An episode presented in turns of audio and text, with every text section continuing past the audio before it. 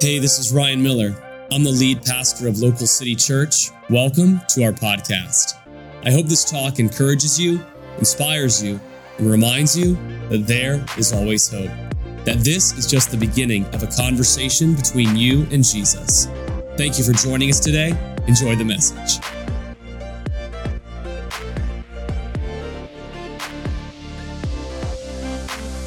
Good morning, church. Thank you for that. Uh, I'm excited. I'm excited for this morning. I think God has a, a special word that He wants to share with our house. Um, as I've been praying and preparing, um, something came to me a couple of weeks ago. Uh, I was actually at a circle uh, that we have uh, that was wrapping up in the in the spring, and we were studying the book of Hebrews. And in Hebrews 11, it's it's called the Hall of Faith. Uh, if you've never read Hebrews 11, there's story after story of, of person after person in, in that particular passage of Scripture where God just continues to move in a mighty way in their lives.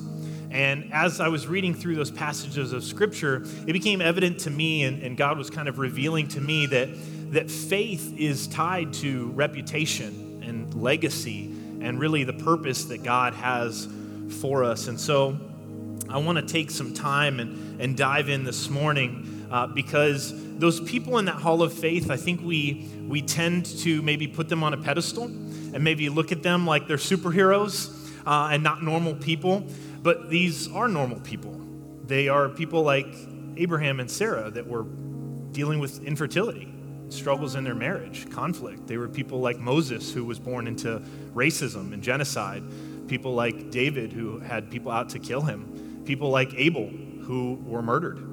And so I think there's hope and there's, there's purpose in looking at their stories and looking at the practical application of how those people worked out their faith and what made them worthy of the hall of faith. And maybe what we can take from their stories if we're looking to our reputation and our legacy and what might make us eligible for the hall of faith. And so I want to pray, invite the Holy Spirit in, and get out of the way and let God do his work this morning. And so, if you would, bow your heads and close your eyes. God, I'm so thankful that you have spoken a word to our church and, and it's already prepared. That you have something specific and unique for both each of us individually and collectively our church community as a whole. And I'm so thankful for the worship and the atmosphere that you've created and the presence that you've provided for us to dive into Scripture, get excited about your word, what it says, and the implications that it has for our life. So, God, we just ask right now that you come, you have your way, not by my might or power, but by your Spirit, Jesus. It's in your name we pray. Amen. Amen. Amen. I, I, I think the passage from Hebrews that really stuck out to me as we're reading about all of these people that were committed to a relationship with God, but in the midst of that, experiencing their own struggles and turmoil, was a passage from Hebrews 11, starting in verse 13. It says, All these people died while still believing what God had promised them. They did not receive what was promised, but they saw it all from a distance and welcomed it. They agreed that they were foreigners and nomads here on earth. Obviously, people who say such things are looking forward to a country they can call their own. If they had longed for the country they came from, they would have gone back, but they were looking for a better place, a heavenly homeland. And that is why God is not ashamed to be called their God, for he's prepared a city for them. I love this idea that they were looking forward to what was to come, not stuck in their momentary situation or circumstance. They had their hearts tied to a heavenly homeland. And so, what I want to do is maybe dig into maybe a little bit more emotional book of the Bible. Uh, in my quiet time, I've been really intent on digging into either the Psalms or Proverbs almost every single day. And in that, I think we see so many authors confess what we maybe would keep hidden or not want to delve into or maybe not reveal and open our souls up to quite so often or with other people around. But yet this this tension this struggle that we see in the psalms i think is what leads these people in the hall of faith to being so recognized and so inspired. In, in psalm 22 verses 1 through 5 david says this my God, my God, why have you abandoned me? Why are you so far away when I groan for help? Every day I call to you, my God, but you do not answer. Every night I lift my voice, but I find no relief. Yet you are holy, enthroned on the praises of Israel. Our ancestors trusted in you and rescued them.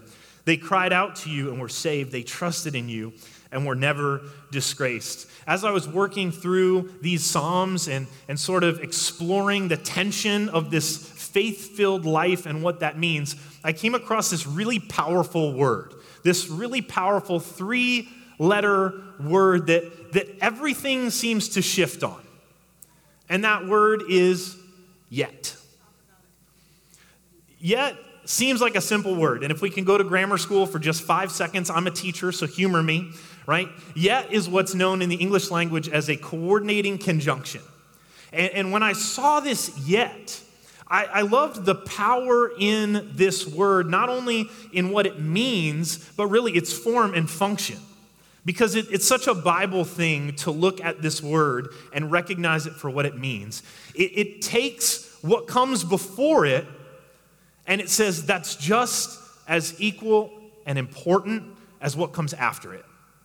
And, and so, what we see here in the scriptures is David living in this tension of, of God, have you abandoned me? Why are you so far away? How come you're not answering me? The Bible values those feelings. It, speaks to David's heart and it, it says, That's important how you feel. I'm recognizing what you're going through, where you're at with your circumstance, with your situation. Yet, there's a whole other side to that. There are, are two elements that we're joining together by that word, and one of them is the character of God. David finds in his situation and circumstance a revelation of who God is, and it gets him to the other side of yet. And I think that as we march through some of these scriptures, God has something for each one of us that no matter where we're at or what we're feeling or where our situation or circumstance has us right now, there is a revelation of God and who He is and another side of yet for us.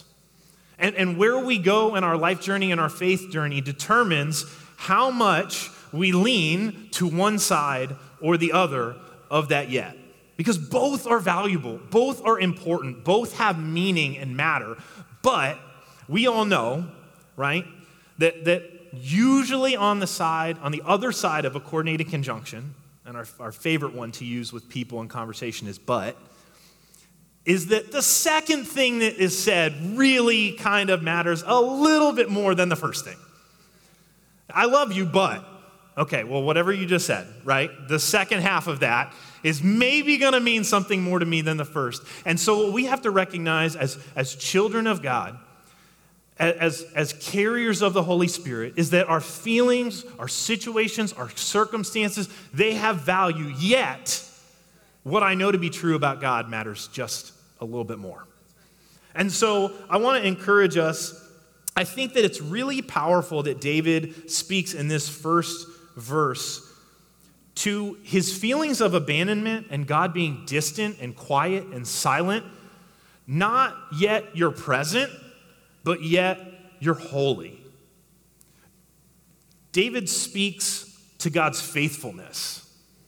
When he's speaking about God being holy, he's saying, You're the same yesterday, today, and forever. You are faithful and true. I might not feel it, yet I know that you are just as holy and just as worthy and just as present as you've always been, no matter how I feel right now in this situation and circumstance.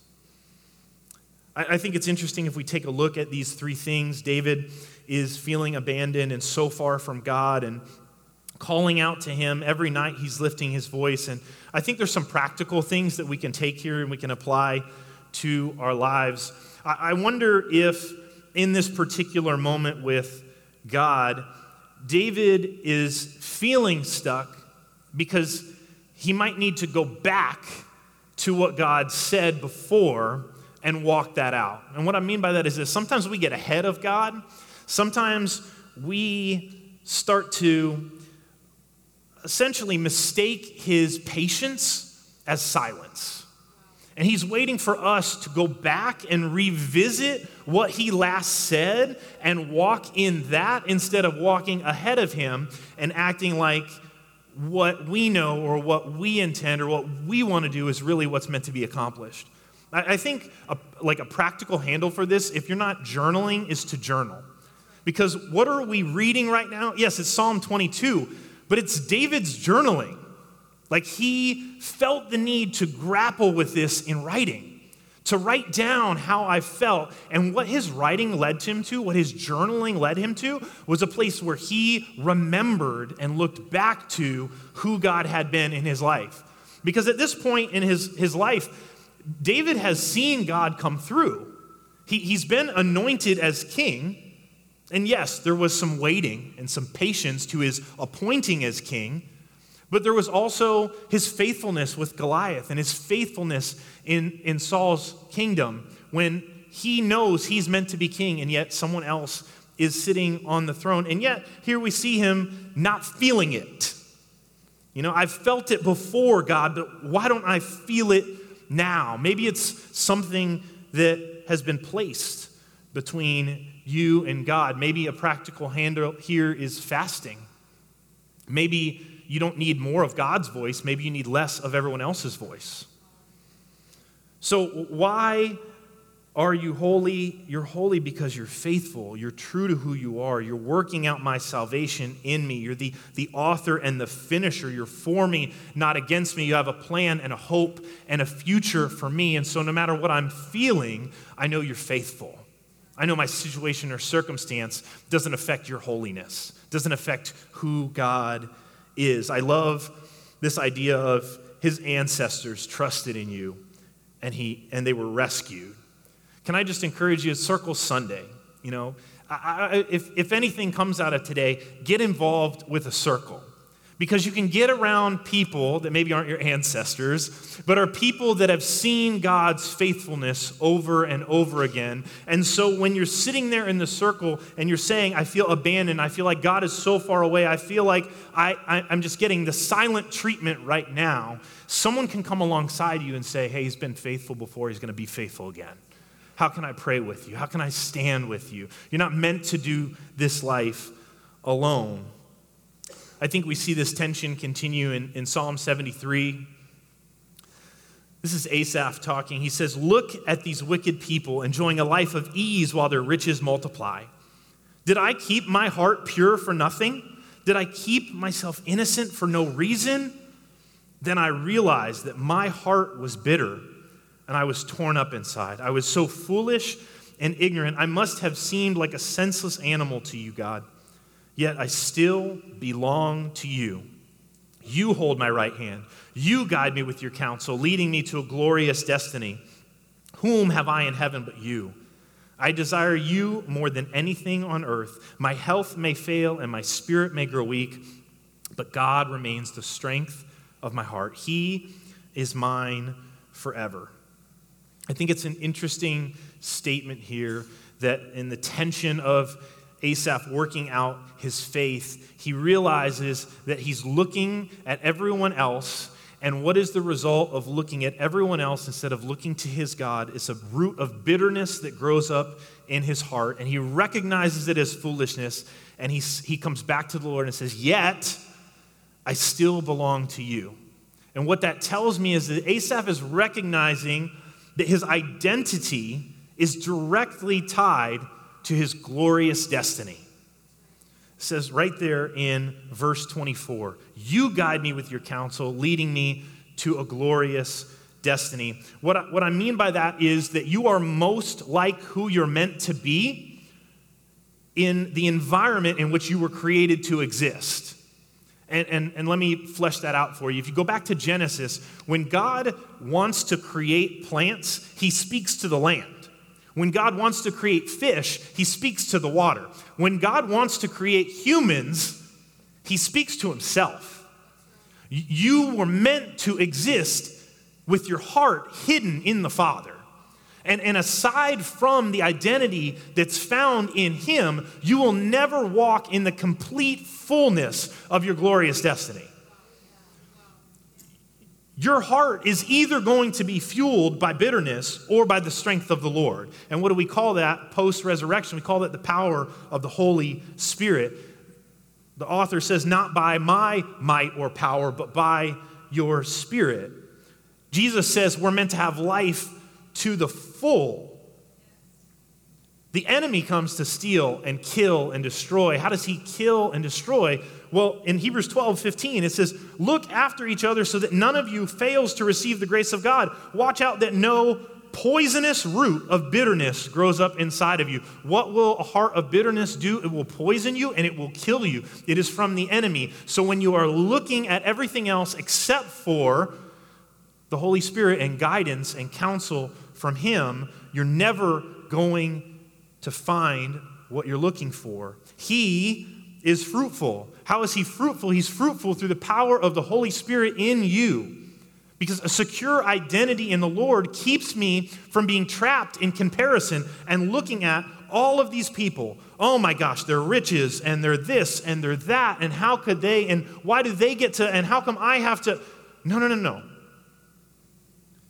I have to be careful with where my eyes are wandering so that I'm not trapped in comparison and so that bitterness doesn't take hold and I never accomplish that which God set apart for me to do from the beginning of time. I have to eliminate avenues of comparison. I, I, this is a lesson for me. The Bible tells us to take every thought captive. That's like fighting words, right? And if you're not good at taking captives, maybe you shouldn't go into that battle. And, and, and this is as much for me as anybody else. If I'm not good at taking thoughts captive in a certain area, maybe I shouldn't go to that area. Maybe I'm not meant to walk in my purpose in that place. I need to stay out of the battles I'm not good at fighting. In Psalm 49, we see this tension, this back and forth, this life of faith living out. 49, verse 4 through 9. I listen carefully to many proverbs and solve riddles with inspiration from a harp.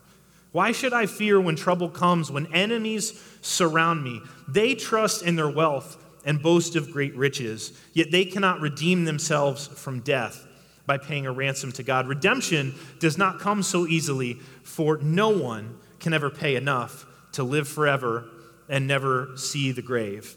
I think we can get convinced sometimes, at least this is definitely a struggle for me, that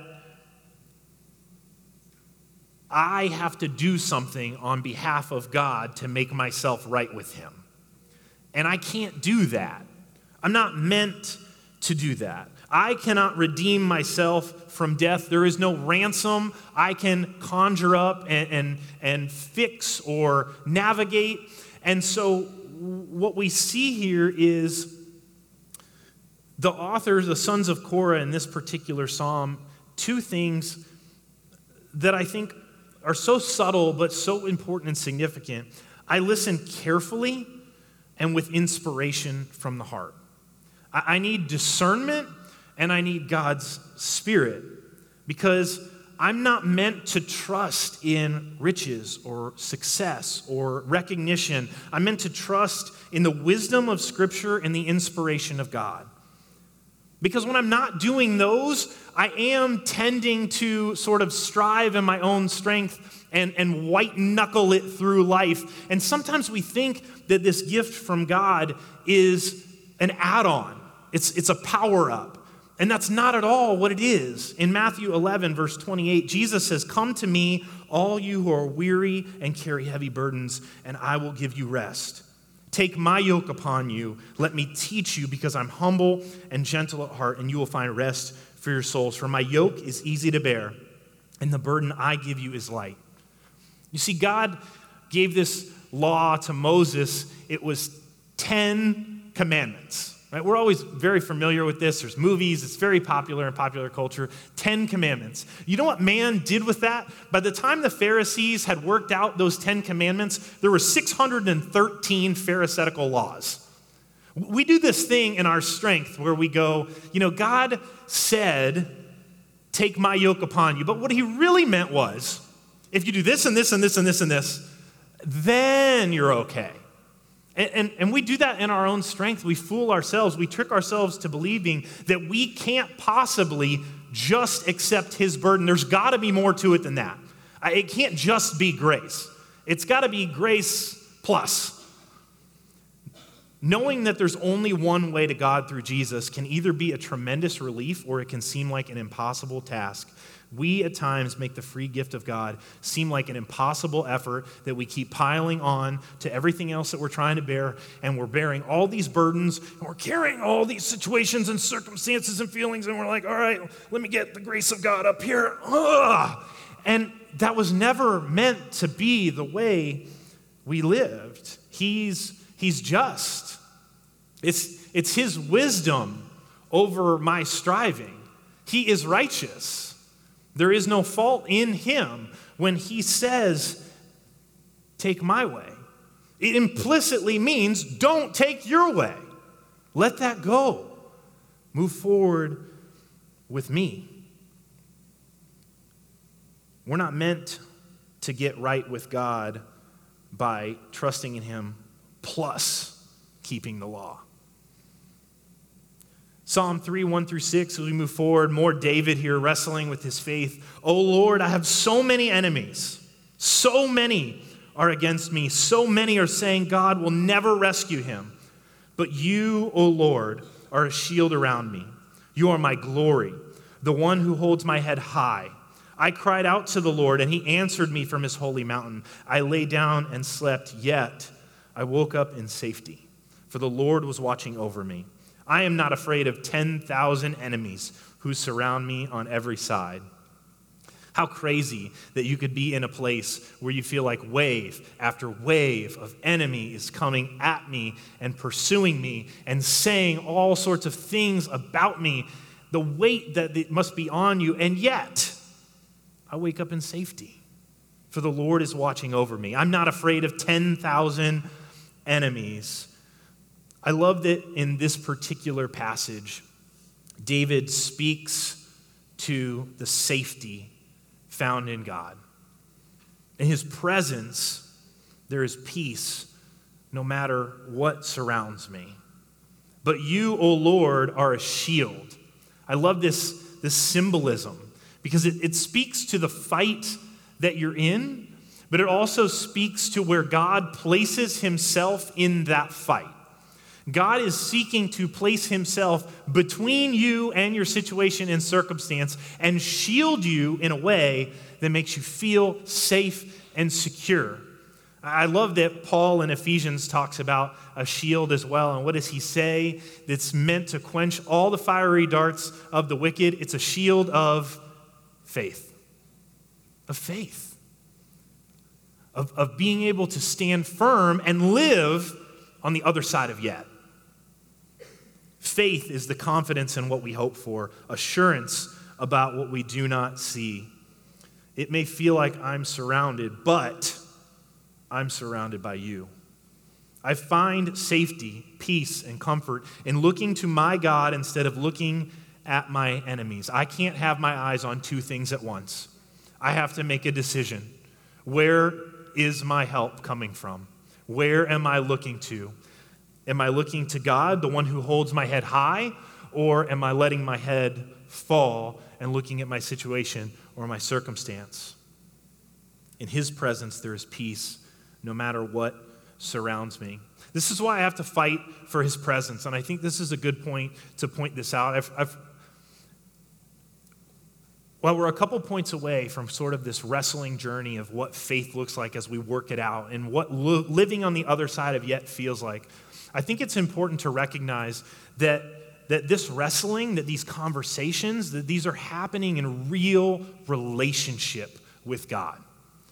I, I, I can't, no Sunday morning service, no, no whole group experience, no circle, even though they are absolutely essential and powerful and supportive and encouraging, will replace the individual time that you have with God.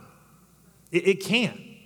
And I've heard it said this way, and I thought it was beautifully expressed. Have you ever gone to a party with your friend, but it's your friend's friends? and then they have to leave and they get called out of the room, and then you're sitting there around your friends' friends and you feel the awkwardness and the tension because you're in a party, you're in relationship and community, but you don't know anybody. I think a lot of times for, for us as believers, Sunday morning can be that, where we come to church with our friend and, and we experience God and we feel comfortable with Him because we're in the presence of our friends and our, our earthly relationships. And yet we get into relationship with Him in the secret place one on one and we shut the door and it's like, what do we talk about? I, I was just hanging out with my, my friends on Sunday. It's just you and me. Where do I go from here? And, and yet, what we're seeing here in, in these conversations, in these journaling moments, in these windows to the soul of these people, is an opportunity for them to connect with Jesus, connect with God, get revelation about who He is, have themselves opened up and honest. And I'm sure there was some tears and there was some of those heavy, you know, those those cries, you know, like some some real moments with God and this real tension that exists. This is important. To how I feel, God, this is real. This circumstance. Why so many enemies? Can I not do anything right? If one more person walks into my office and says, dot, dot, dot, yet you are holy, yet you are worthy,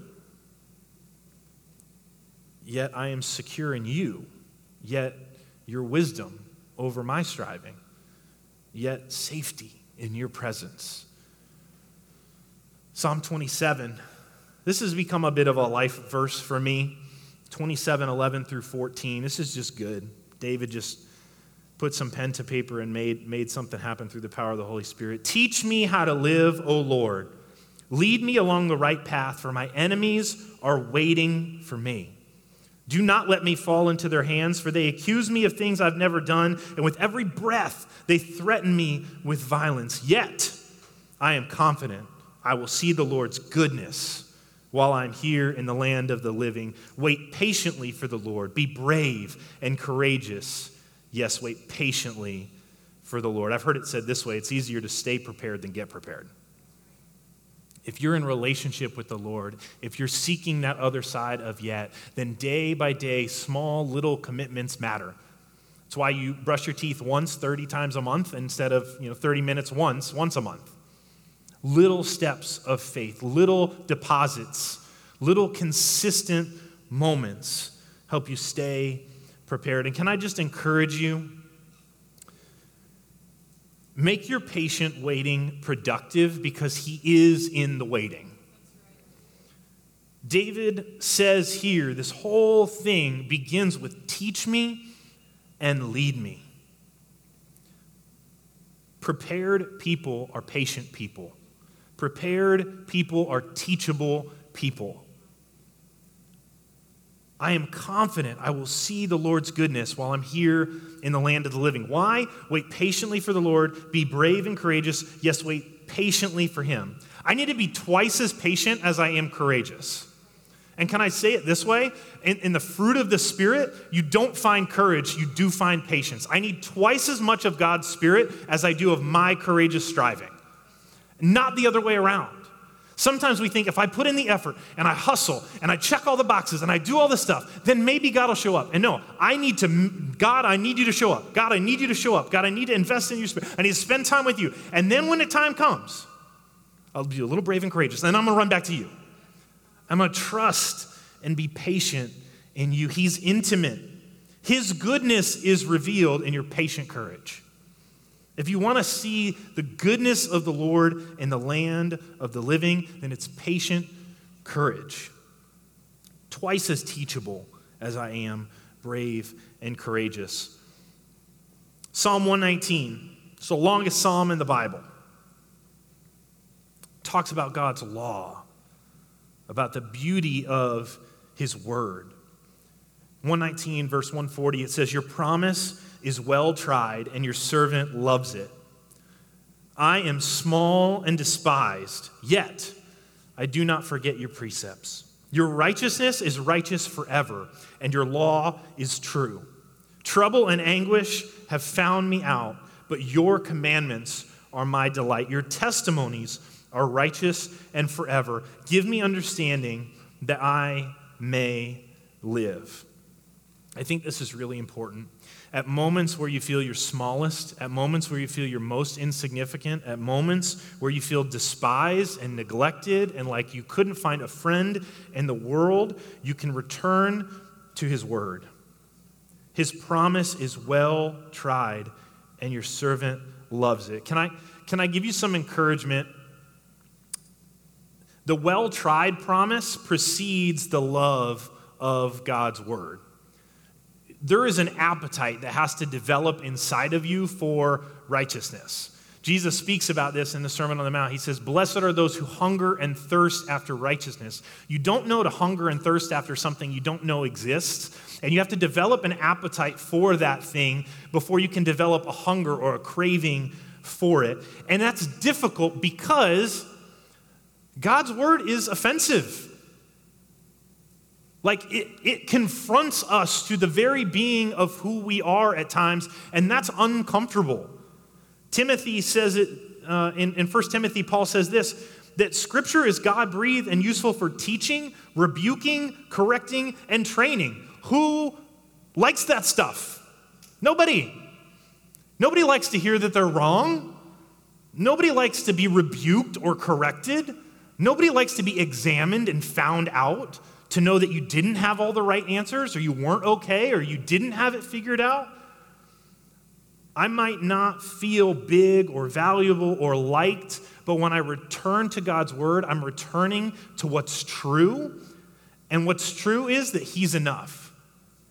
In any situation or circumstance, despite any feeling or any, anything that's come upon me, I'm never worse off trusting in God's forever truth over my momentary understanding.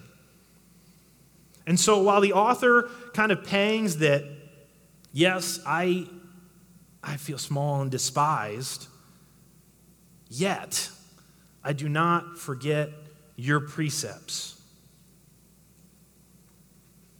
I'm going to I'm going to make sure your promises are well tried. I'm going to plant myself in your word. This is why we say at our church, give us a year and go all in. This is why we talk about hey, show up every Sunday, get on a serve team, join some circles, get in community with people. It's because you have to well try his promises. God says in Malachi, put me to the test.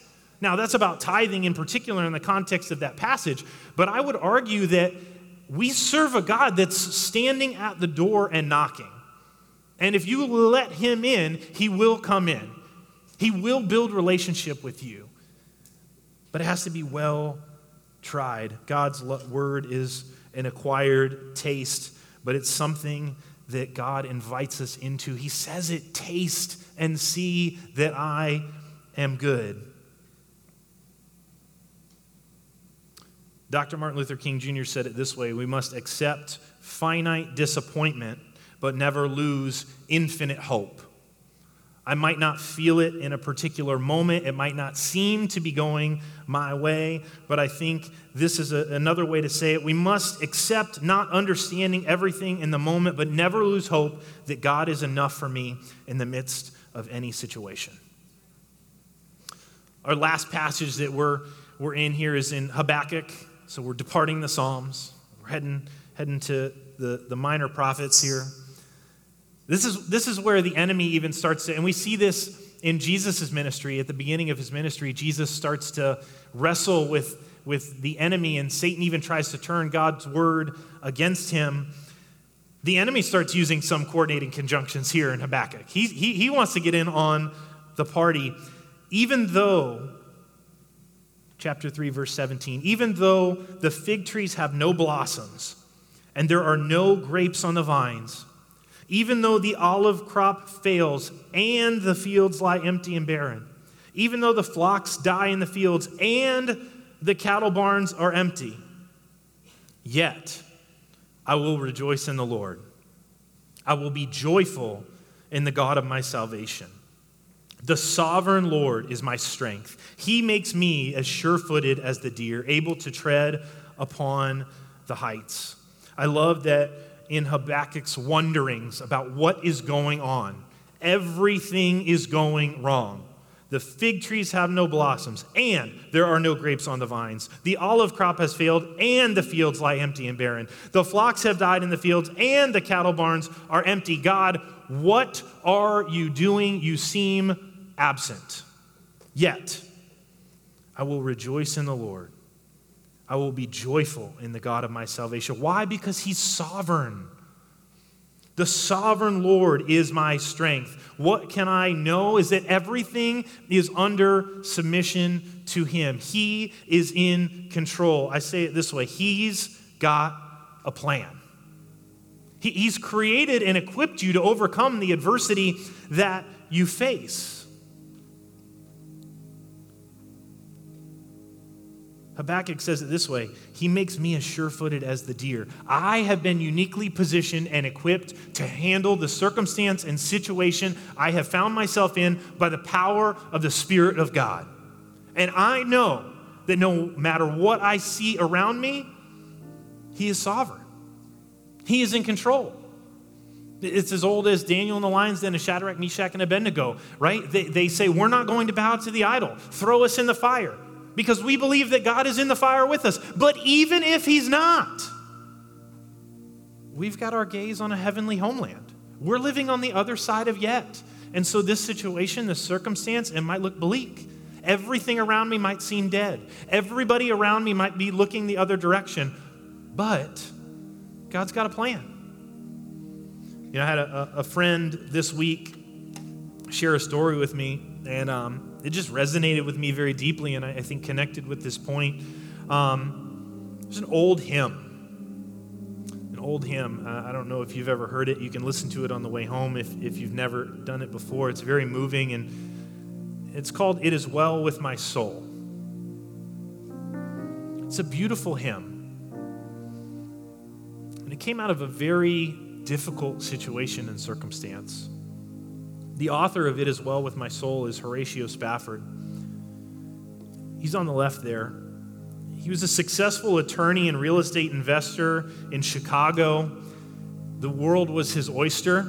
And in 1871, the Great Chicago Fire ravaged through the city, burning everything that he owned to the ground. He lost all of his, his investments and his practice. And around that time, his four year old son also passed away because of scarlet fever. Thinking that a vacation would help his family, his wife, and his four little daughters there, he bought them a ticket on a boat to England. He was excited for them to get away and just get some distance from all of the despair that had overcome their family. However, while crossing the Atlantic, uh, their ship collided with another ship and sunk. Over 200 people were killed, including all four of his daughters. He came home one day to a telegram from his wife saying, Saved alone, what shall I do? So he hopped on a boat and he went to go get his wife in England. During the voyage, the, the captain of the ship where they were going over had heard about this tragic news and that Horatio had lost what seemed like to be so much so quickly and pointed out so that he could remember his daughters where the accident and the tragedy had occurred and where the ship had sunk in the water. And as Horatio thought about his daughters and, and wept and mourned over them, he put pen to paper and he wrote, When peace like a river attendeth my way, when sorrows like sea billows roll, Whatever my lot, thou hast taught me to say, It is well, it is well with my soul.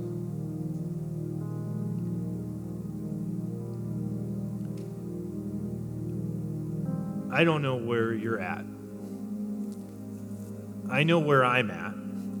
and every once in a while, the situations and the circumstances and the trials and the emotions and the feelings, they get to you things feel overwhelming, or God feels distant, or you don't understand why this thing is happening. And I don't know that for every single thing we'll ever get an answer, but I know that He's got a plan. And I know that the promise in Scripture is that God is working out all things towards the good of those who love Him. He is a Redeemer God. Nothing is wasted in His hand, even unspeakable tragedy. And so, how do we reconcile all of this? I could try, but I think Paul does a much better job in Romans 5. Therefore, since we have been made right in God's sight by faith, we have peace with God because of what Jesus Christ our Lord has done for us. Because of our faith, Christ has brought us to this place of undeserved privilege where we now stand, and we confidently and joyfully look forward to sharing God's glory. We can rejoice too when we run into problems and trials, for we know that they help us develop endurance and endurance develops strength of character, and character strengthens our confident hope of salvation. And this hope will not lead to disappointment, for we know how dearly God loves us because he has given us the Holy Spirit to fill our hearts with his love. He wraps it up in verse 11 saying this So now we can rejoice in our wonderful new relationship with God because our Lord Jesus Christ has made us friends of God. If I could boil down today to anything, I would say this God desires friendship with you. And that friendship can go as deeply and, and become as beautiful as you want it to be.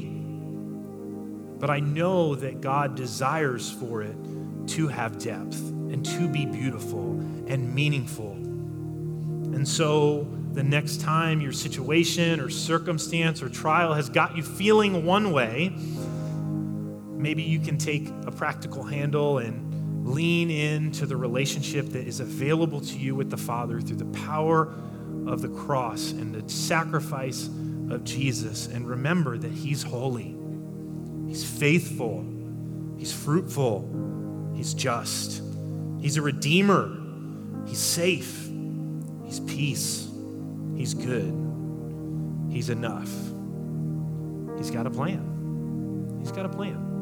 I can, I can wrestle with my feelings, and they're important and significant, and the situation is not to be taken lightly, yet, God. Yet, God. And so I want to invite our worship team up. I, I think that what started in our, our home team service, God wants to continue, and I want to make space for that today, for us to just respond in worship, to, to go deeper with Him, to grow in our relationship, because I think what the Holy Spirit would have for us today is for each of us to leave with a deeper friendship with the Father today, one that's accessible through Jesus. And if you've never said yes to Jesus before, then I want to make space for you to have a conversation with Him right now as we worship and we lift Him up, knowing that I might feel surrounded, but I'm surrounded by Him. By Him. Let me pray for us, and then we can stand to our feet and worship. God, I just thank you so much for your Spirit. I thank you so much for your sacrifice through Jesus on the cross and the relationship that we're meant to have with you and the beautiful fruit that can be produced as a result of that relationship. That we have hope that doesn't lead to disappointment, that we can live on the other side of yet as faith filled people. God, help us. Help us to work out our salvation with fear and trembling. Help us to hope in you. Help us to be worthy of the call that you have on our lives. It's in Jesus' name that we pray. Amen. Thank you so much for joining us on the Local City Podcast. I want to encourage you to take the message you just heard and allow it to go deeply into your heart. Let Jesus do the deep work that only He can do. A special thank you to everyone who gives to Local City Church. Your generosity makes this podcast possible and creates life change for so many people. You can be a part of spreading this message by going to localcity.church/give. You can also subscribe, rate, and share this message with your family and friends. Thanks again for listening. God bless you. Have a great day.